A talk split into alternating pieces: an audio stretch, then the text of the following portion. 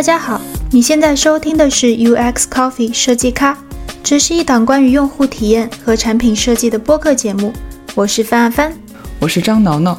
本期节目我们请到了一位创业者，为了创业，他曾经卖掉自己在北京的房产来筹集启动资金。他认为自己创业的成功在努力之外，更多的是顺势而为。他的名字叫做王小宇，他是 Castbox 的创始人和 CEO。Castbox 是一款针对全球市场的音频媒体应用，在上线2年多的时间里， Castbox 就拥有了来自175个国家的1600万用户，公司的估值达到了2.5亿美元。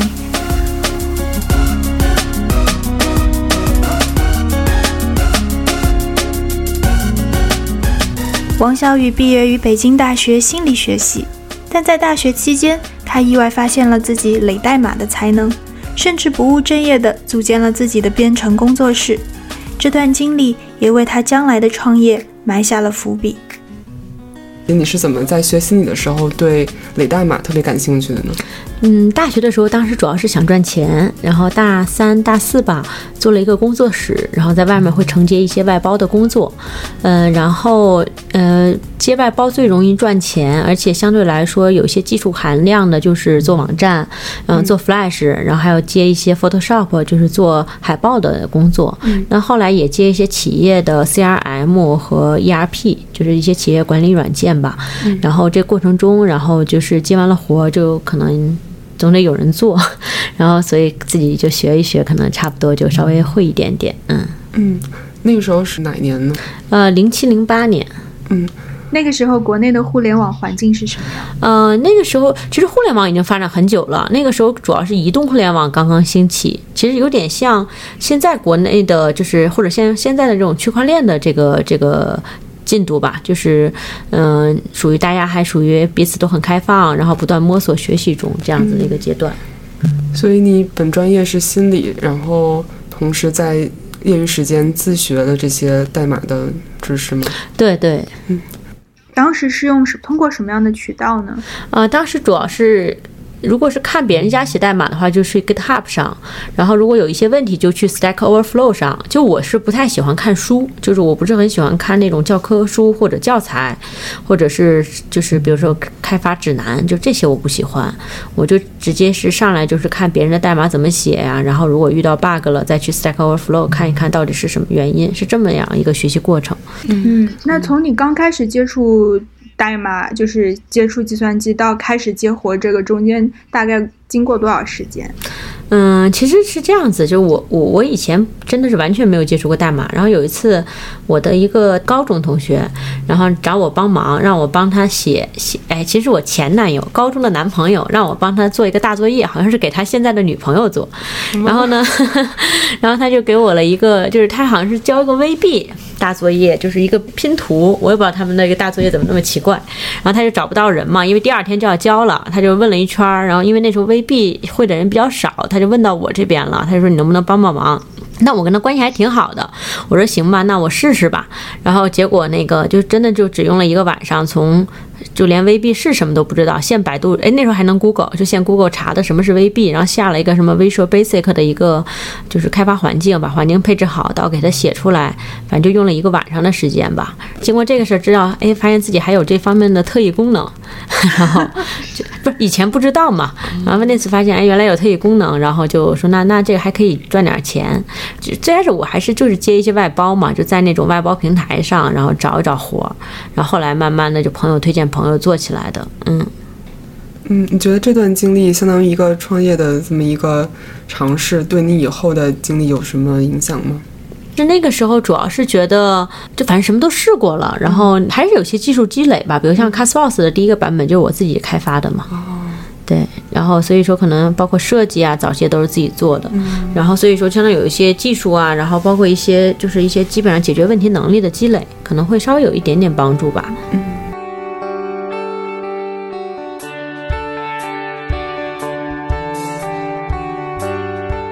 毕业之后，王小宇仍然在探索自己想要的方向。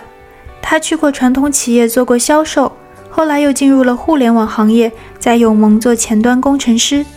2015年，他加入了 Google，成为了一名客户助理，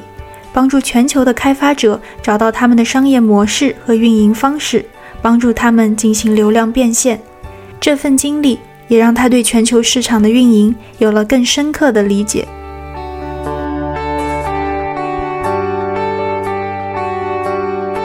那个时候有很多开发者，然后不管是个人的还是团体的还是公司的，然后他们肯定是希望把自己的应用放到 Google Play 上或者 Apple Store 上，能够在全球市场能够有更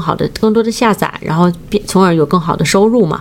然后我的工作其实当时主要的我的 focus 的点是帮助他们用 Google 当时的 AdMob 来做变现，但是呢就是帮他们变现的前提是他们应该有更多的下载量嘛，这样的话他的收入才会更指数级的增加。所以我当时也会花很多时间帮他们一起探索各种 ASO 啊，然后呢应用的优化的这种可能性吧。然后你在 Google 的很多地方的办公室都待过是吗？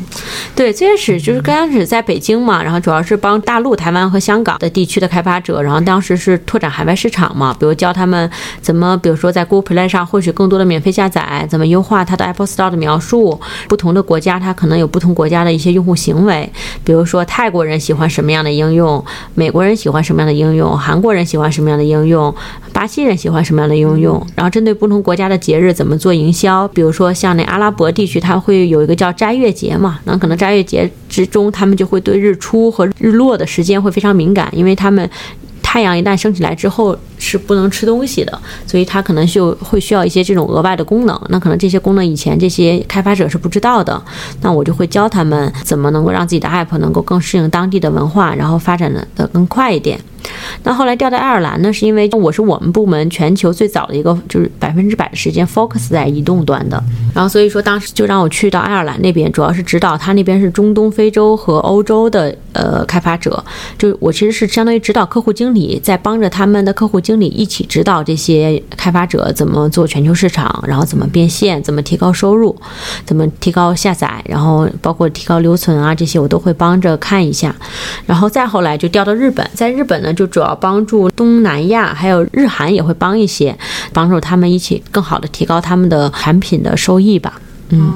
经历有什么有趣的例子，比如说不同的国家有一些不同的习惯呀，或者说不同的销售的方式啊，这种的挺多的。就是先从两边吧，从市场角度讲差异挺大的。比如说俄罗斯它是很喜欢这种做 racing car 的，就是这种赛车类的或者暴力类的游戏，然后它对这种聊天的游戏也是比较渴望的。再比如说像那阿拉伯地区，他们因为所有的女生是不允许，就尤其在那种宗教国家，他们女生是不允许有任何东西露在外面的。比如说举个例子，如果一个男生看到一个女生的胳膊，这个男生就要娶这个女生，可能就因为他压抑的很严重，所以在阿拉伯这些国家，他可能有一些看女生的做指甲的呀，甚至头发发型的那些应用，其实就非常火，非常受欢迎。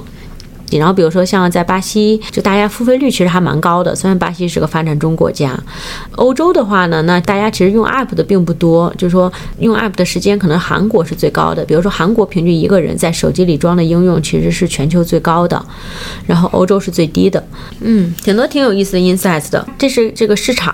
然后开发者这边挺有意思的，欧洲人就普遍比较懒。有一次我跟一个客户说，你可以做这个优化，你做完这个优化你的收入就能提高50%，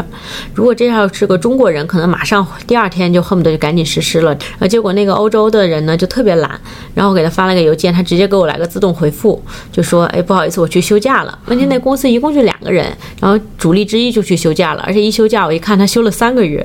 就是这些在这个中国的开发者眼里就不可想象嘛。然后美国的开发者就比较专业，虽然可能 take a longer time， 但是可能做事情呢会更critical thinking 一些。然后我觉得这个做全球市场的好处吧，就你能感受到不同的文化呀，然后不同的这种用户的背景、市场的差异，然后能看到更大的世界。这才非常有意思，因为你相当于了解全球各地各种文化的人们是怎样使用这个就是电子产品的。对对对。然后了解到电子产品要怎样对他们的生活产生的影响。对对，这些研究都是你自己去做的吗？对，有很多是自己摸索的。然后当时其实在 Google 的时候，我因为我是 sales， 然后而且我当时刚才提到我是全球第一个100%的时间都在移动上的 sales， 所以最开始都是我自己写的这个 circle 去查的各种数据，然后看一看到底哪个行业哪个时间段在哪个国家甚至哪个地区会表现的比较好，然后自己做了大量的数据分析。那个时候就是因为就 Google 其实对数据还是比较敏感的嘛，就尤其数据权限一般是很难给到 sales 的，所以我当时我记得我光要一个表的数据权限就要了半年，但是要了之后可能就会对我的效率提高有极大的帮助。除了用数据的方式，你还有其他的办法去了解全球市场的特点吗？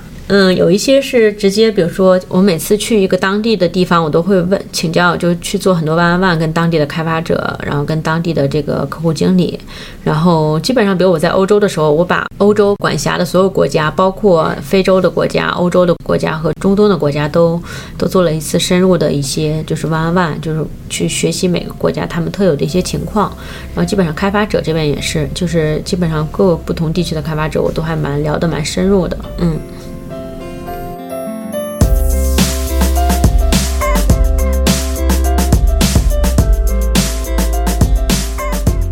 工作之余，王小雨也没有放下自己垒代码的爱好，他利用业余时间自己独立开发了好几个 app， 创业的念头一直蠢蠢欲动。2016年，他终于下定决心辞去在 Google 日本的工作，回国创业。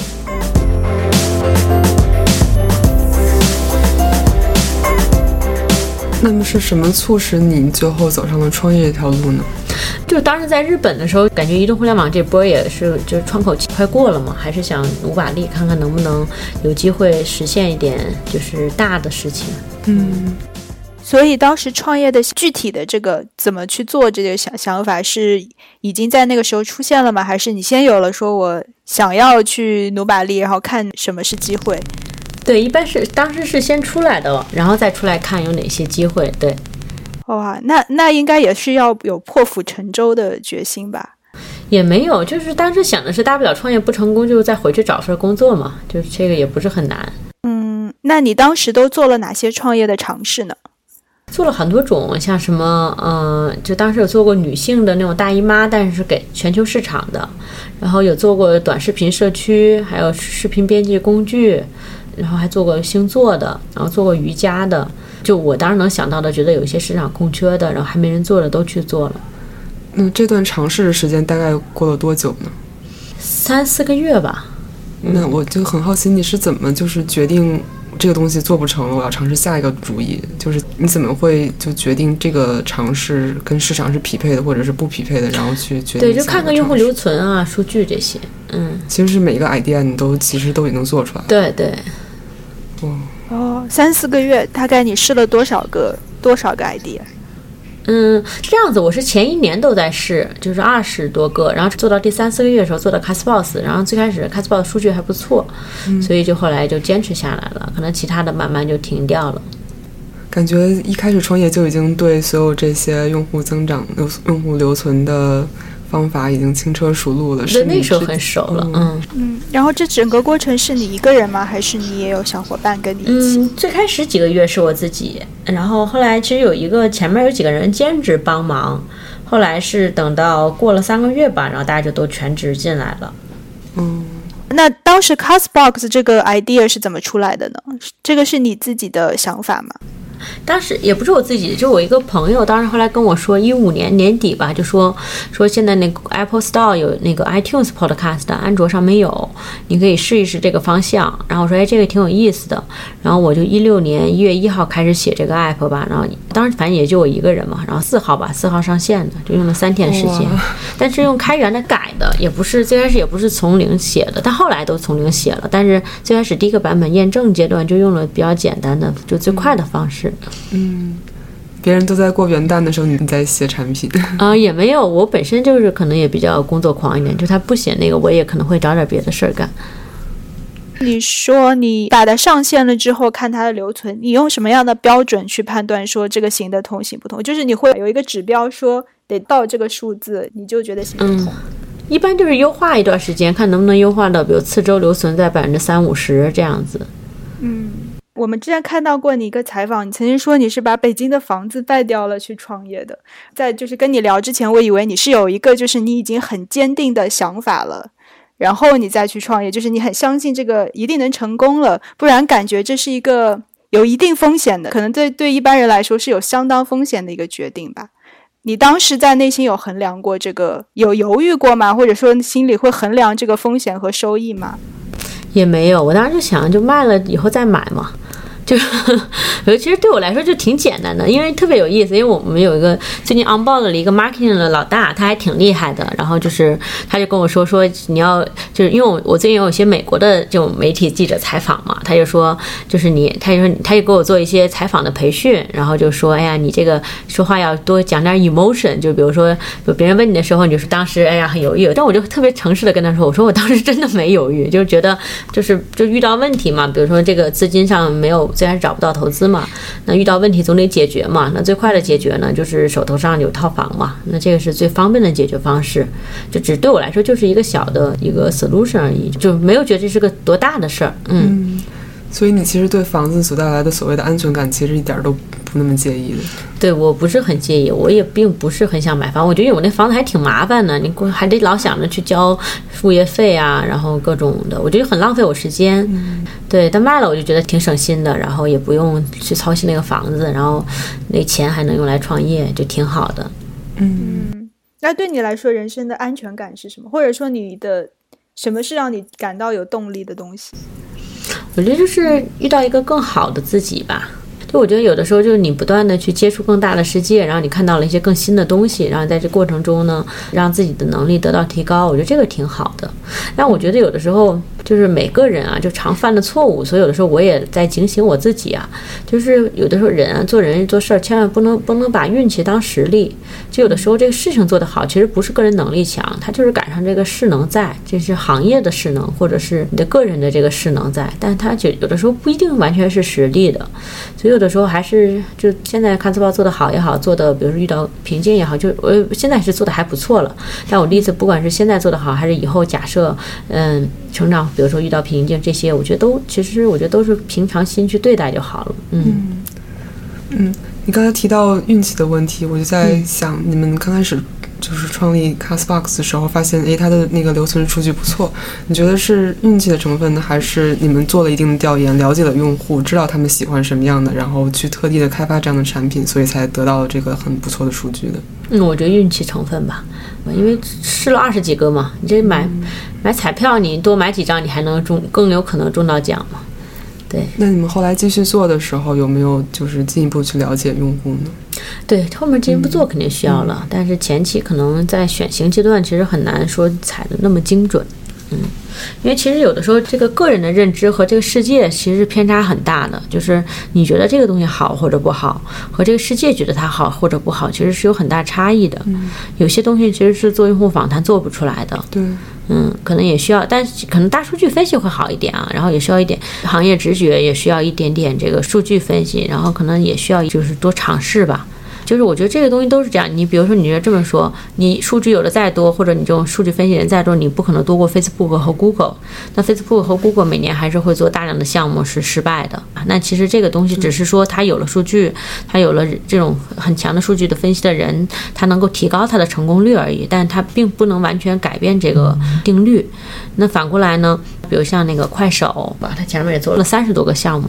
然后包括今日头条，他们也是之前就九九搜房网啊，两行段子，这也是做了好多之后才做出的今日头条一个 kill app，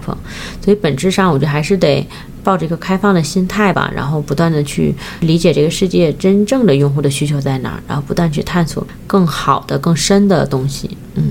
所以当时是怎么去说服别人的呢？就是我觉得可能创业是你有一个 idea， 你要说服投资人，同时也要说服愿意跟你一起做事的人来加入你。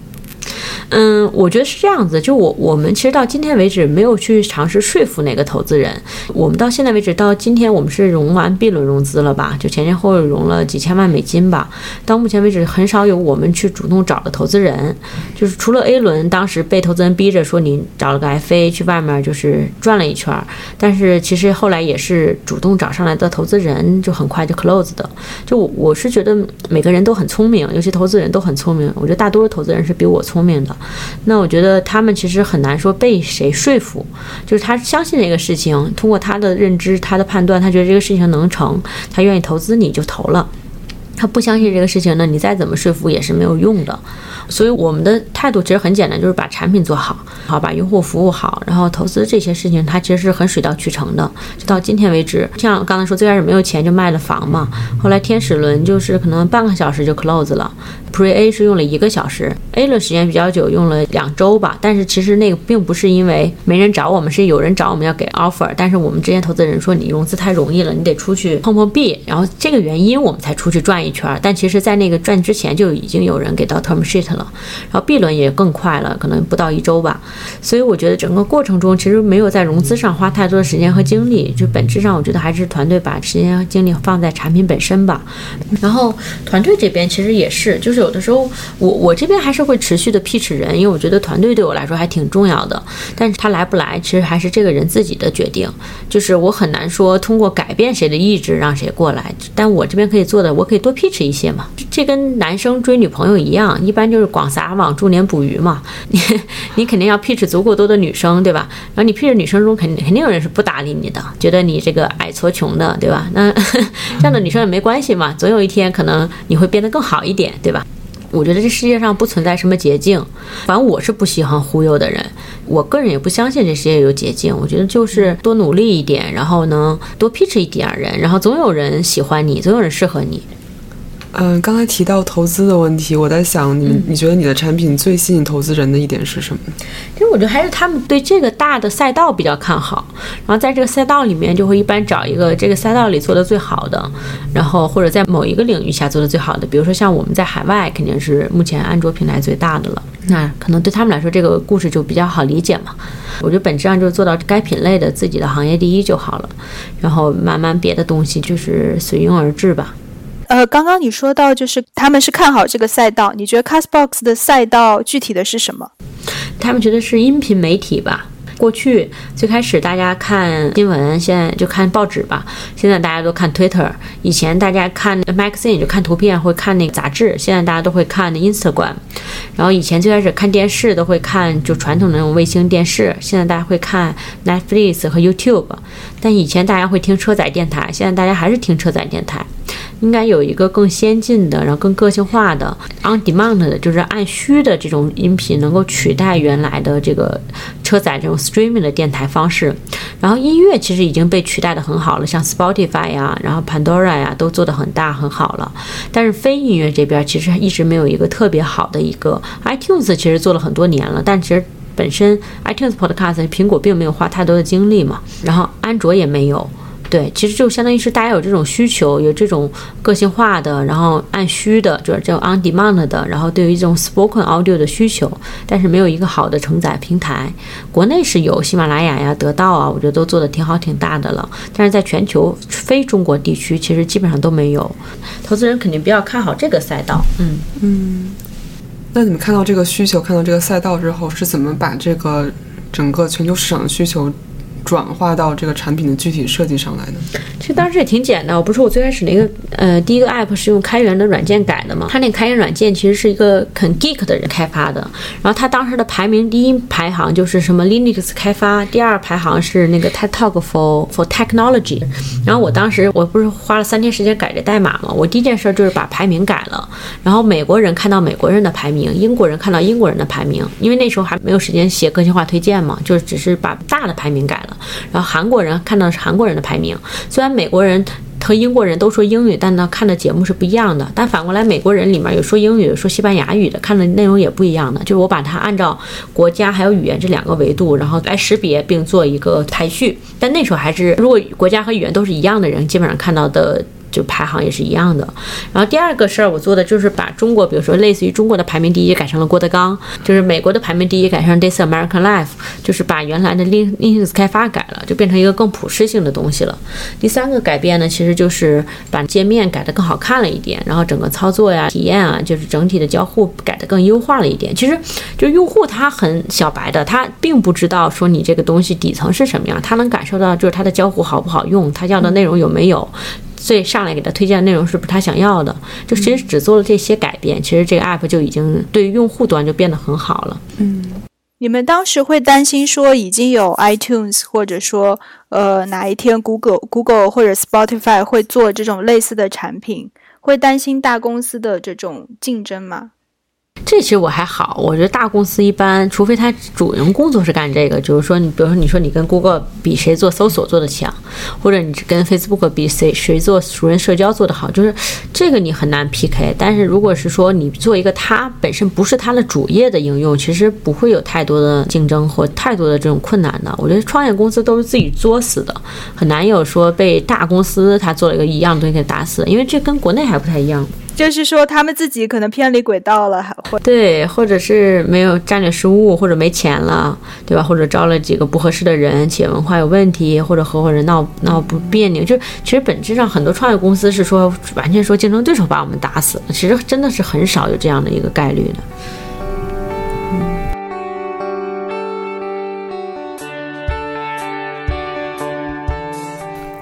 有了资金，有了人，有了对的赛道，Castbox 的发展势如破竹，上线2个月就拥有了超过 60% 的用户留存，10个月内就拥有了300万的下载量。2017年 Castbox 还拿下了 Google Play Award。 王小雨和他的团队是如何打造一个广受用户喜爱的产品的呢？就当时也找了一个美国的同事，就是在美国的一个朋友帮着推荐的一个人，然后做了很多数据的相关的这样的一个推荐的算法的工作吧。然后我们其实还有一个技术比较厉害的是，我们把音频都转成了文字，然后对文字加了时间戳，然后再把它放在了一个搜索的数据库里面。这样的好处呢就是说大家搜任何一个关键字能告诉你这个音频里的几分几秒你提到的这个关键字。我们之前也了解到你们比如说一个用户他早上发了一个功能需求，然后你们当天就可以把它开发出来。对，就比较好奇就是你们是怎么把这个用户需求转化成产品的这个功能，就你们怎么决定说这个用户需求我一定要很快的把它开发出来？就是最开始那个时间段我们其实是没有产品经理的，就我们公司其实最大的产品经理就是我和我们 CTO， 我们2个人其实管产品管理比较多，因为我们2个不是产品经理出身，所以早期呢最简单直接的方法就是说就看用户反馈。我们现在也是，我们把用户反馈，比如说我们有他在 Google Play Apple Store 会有评分嘛，我们把每条评分会抓出来呢之后就根据他的评分数来计价。比如说如果这个功能他提到但他给了5分，我们就算为0；如果他提出来了他给了1星，那我们这个打分这个功能点打了4分，然后就最后累积，就是看每个功能点然后累积的得分，这个得分越高的我们就把它 priority 先会往前放一点。就这个是在没有产品经理之前的，就是最快的就是收听用户反馈看数据。然后呢就是有了产品经理之后呢，他们产品经理会有一些自己的思考和沉淀，然后他有他自己的方法论，然后我们也充分放权。所以现在很多产品的一些功能还是产品经理来主导会多一点。那在这个过程里面我们设计师他们是什么样的角色呢？我们设计师有3个团队有3个人，然后这3个人都还蛮优秀的，虽然都叫全站设计师嘛，所以有的时候他们自己也会写 PRD， 然后包括交互啊，然后到后来视觉呀，他们都会一起做。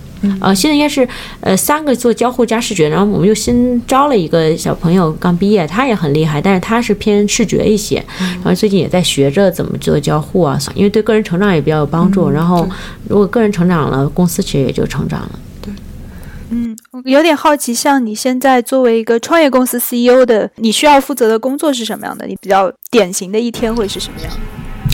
我最近比较忙一点，因为就不太一样嘛，最近就稍微有点不同，是因为我们在 Castbox 下面做了一个区块链的实验室，主要是就这个它的 position 叫 blockchain based infrastructure for digital content industry， 所以说现在我的目前主要的实验是在这个项目上，因为这个项目在融资啊，然后在一些前期的这种运营管理啊，然后以及后期的一些比如说上交易所啊，以及找一些 marketing PR 团队啊，就现在这个项目是 cost 了我比较多的时间。然后呢，如果是不是因为这个项目，可能我的主要时间就是在找人，然后找钱，然后看一看行业方向，就平时我就可能会更 regular 一些吧。刚刚讲到了 Castbox 的现在在推进的一个项目，能不能介绍一下这个项目？就是因为我们在做音频的内容的时候，就发现数字内容很多数字内容的问题，然后正好有些东西是区块链能解决的，比如说内容产生者他有中间商赚差价，而且他付出的劳动没有得到很好的解决，然后内容消费者呢，他们自己的贡献，比如他看了内容，消费了内容，分享了内容，没有得到应有的奖赏。然后内容的一些平台呢，他们就不是把精力放在提高用户体验啊，把产品做好上，而是把很多的钱啊浪费在这种拍卖版权上，所以这个其实是现在内容行业的很多问题。那我们希望做的一个叫 Digital Content 的一个 Blockchain 呢，就叫 ContentBox， 它其实可以做一个共享的内容池和一个共享的用户池，再通过一个统一的付款系统把它们连接起来。你可以理解是基于 Blockchain 的，有点像比如之前咱们不知道大家知不知道快播，因为快播其实它是左边有共享内容，右边有共享的用户，然后但是它中间没有这个付款系统嘛，所以它因为版权问题啊，因为它不能让版权方获利嘛，然后又因为它用户他不上传，因为大家只愿意下载嘛，又没有激励让他们上传，所以他就只能自己缓存很多东西，所以他就因为没有让版权方获利，以及自己缓存了不该缓存的内容，而就是这个公司就消亡了嘛。但如果有了区块链，它能解决到这种小额支付、快速支付、隐私问题，然后把用户上传行为这种行为得以激励，它其实是完全可以做到一个升级版的快播，然后它能服务几亿用户，但是呢又能够让所有人受益，所以这个是可能我们现在主要做的一个区块链的项目吧。比如说举个例子，我们今年年初就在纽约这边本来要收购一家小公司，他是做内容生产者的，是做 producer 的制片人的，但是呢他们其实做了15年，每部剧都很成功，但为什么我们能以很低的价格收购他们呢？就是因为他们在过去15年之内只做了14部剧，因为传统的这种内容生产它的效率是很低的，它其实主要是资金效率很低，它并不是说它忙的不行，就是因为比如说它产生一个剧需要1年的时间，比如它是制片人啊，因为它1月份要开始有想法，2月份写剧本，找人写剧本，3月份找演员，4月份录制，5月份开始做后期，6月份开始做宣发，7月份上 teaser， 然后8月份开始推广，9月份上正式的，然后10月份开始卖广告，然后12月份才收到钱，因为这个行业是30天的付款嘛。音频行业还算是快的，电视剧啊、电影这些就更慢了。那反过来就是说他才能拿到第一笔钱，再去准备第2年的剧，因为他比如他3月份找演员就要给人家钱了嘛，那你必须要保证当时是有账上足够多的钱能够预付一部分嘛。那它这个行业呢，如果传统融资呢就很难，因为投资人是不投这种企业的，投资人只想投独角兽，不想投这种盈利的公司。第二呢，他如果比如说找粉丝众筹也比较难，因为其实粉丝投 Kickstarter 很容易，对吧？我投个硬件，今天100块钱买了它，明天这个硬件上线了，它200块钱，我收到个硬件，我相当于是打5折买了嘛，对吧？但是呢，如果你是买个软件，就买个内容，你很难。你说你今天上线，你要做，然后明天等你内容上线了，你给我卖张门票，对不对？对，它不可触摸。那它现在唯一送的可触摸的就是送你个 T-shirt， 或者再送你个马克杯，对吧？那这种东西就是这样嘛。比如说刚才我们的小朋友来的时候送了一个笔记本带有你们 logo 的笔记本，就是这是内容行业送的最典型的东西嘛。但以后其实如果有了区块链这东西，你下回再找 guest， 你就不用送马克杯了，你就直接送笔记本，你就直接送我点你们的 token， 然后你们的 token 因为会升值嘛，然后比如说这个他就可以找那个投资人了。比如说举个例子，你们这个项目已经做了3年了，就已经有很多粉丝了，你就跟粉丝说我要众筹。然后呢，只要大家就可以用 ContentBox 的 login 去登录，然后去投你们。那可以投什么呢？那比如说你就说我们要做一个新的剧，之前那个剧呢是主要是跟设计啊、跟产品啊相关，那我现在要做一个剧，可能是跟旅游啊、跟美国纽约生活相关，就北京人在纽约嘛，对吧？你就做一个这样的剧。然后我们之前做哪些剧都很成功，我们预计做这个剧呢也会比较成功，我们预计能赚多少钱，就写个 BP 嘛。然后但我们需要多少钱就可以众筹了。那每个用户呢，因为他是用 ContentBox 登录，他就用我们 Box 的 token 投你们。因为所有这些东西是写在 smart contract 上的，就是他投了你之后就会记录在智能合约上。以后比如说你这个东西做完了，这个北京人在纽约这个音频做完了，只要是在 ContentBox 这个平台上发布，所有最开始的这些人都可以受益。所以就相当于是你以前不可能完成的事儿，你现在就都可以用这种智能合约，用这种区块链很好的解决。然后如果我们把那个付款做好，就是小额的、及时的，然后支持多方支付的，然后包括低手续费或者零手续费的，然后包括能够保护彼此隐私的，能够把这样的一个 payout system 做好，其实刚才那个东西就能做出来。对，我其实个人是挺兴奋的。就现在区块链有点像10年以前我刚接触互联网，就我觉得还挺多机会的。我觉得就还是回到我就是最开始说那个话，我觉得就是人和人之间智商其实差异不大，就我觉得本质上还是说你得踩对大的势能，然后在踩对大的势能下，然后绝对的努力，然后够虚心，然后愿意不断用空杯心态去多接触多学习。比如说举个例，对我来说其实 ContentBox 已经比如说做到大概我们现在其实我们新拿到 term sheet 的大概有 2.5 亿美金吧估值，就觉得公司已经到这个阶段了。但你比如现在我们回到做 ContentBox 做区块链，其实又从零开始了，就相当于又很多又不懂，然后要多请教别人，然后就是回到小白的状态了。对，我觉得就不断的放空自己吧，然后把那个就不要觉得这个ContentBox做的挺好，那我们就不要看新的机会了，对吧？就是这个其实也是挺危险的，嗯，是一个不断学习，不断学习，不断去接触的过程。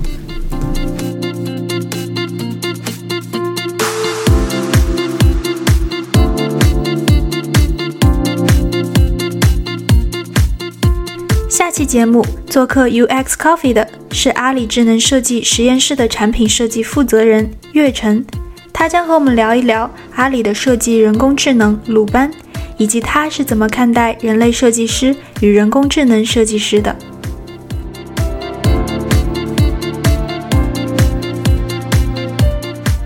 感谢你收听这期节目，如果你喜欢我们的播客，请记得订阅。你可以在网易云音乐、喜马拉雅或是在泛用型播客客户端上订阅收听。我们在微信公众号和知乎专栏上也叫 UX Coffee UXCOFFEE， 我们会在那里放出节目的文字整理版本。我们下周再见。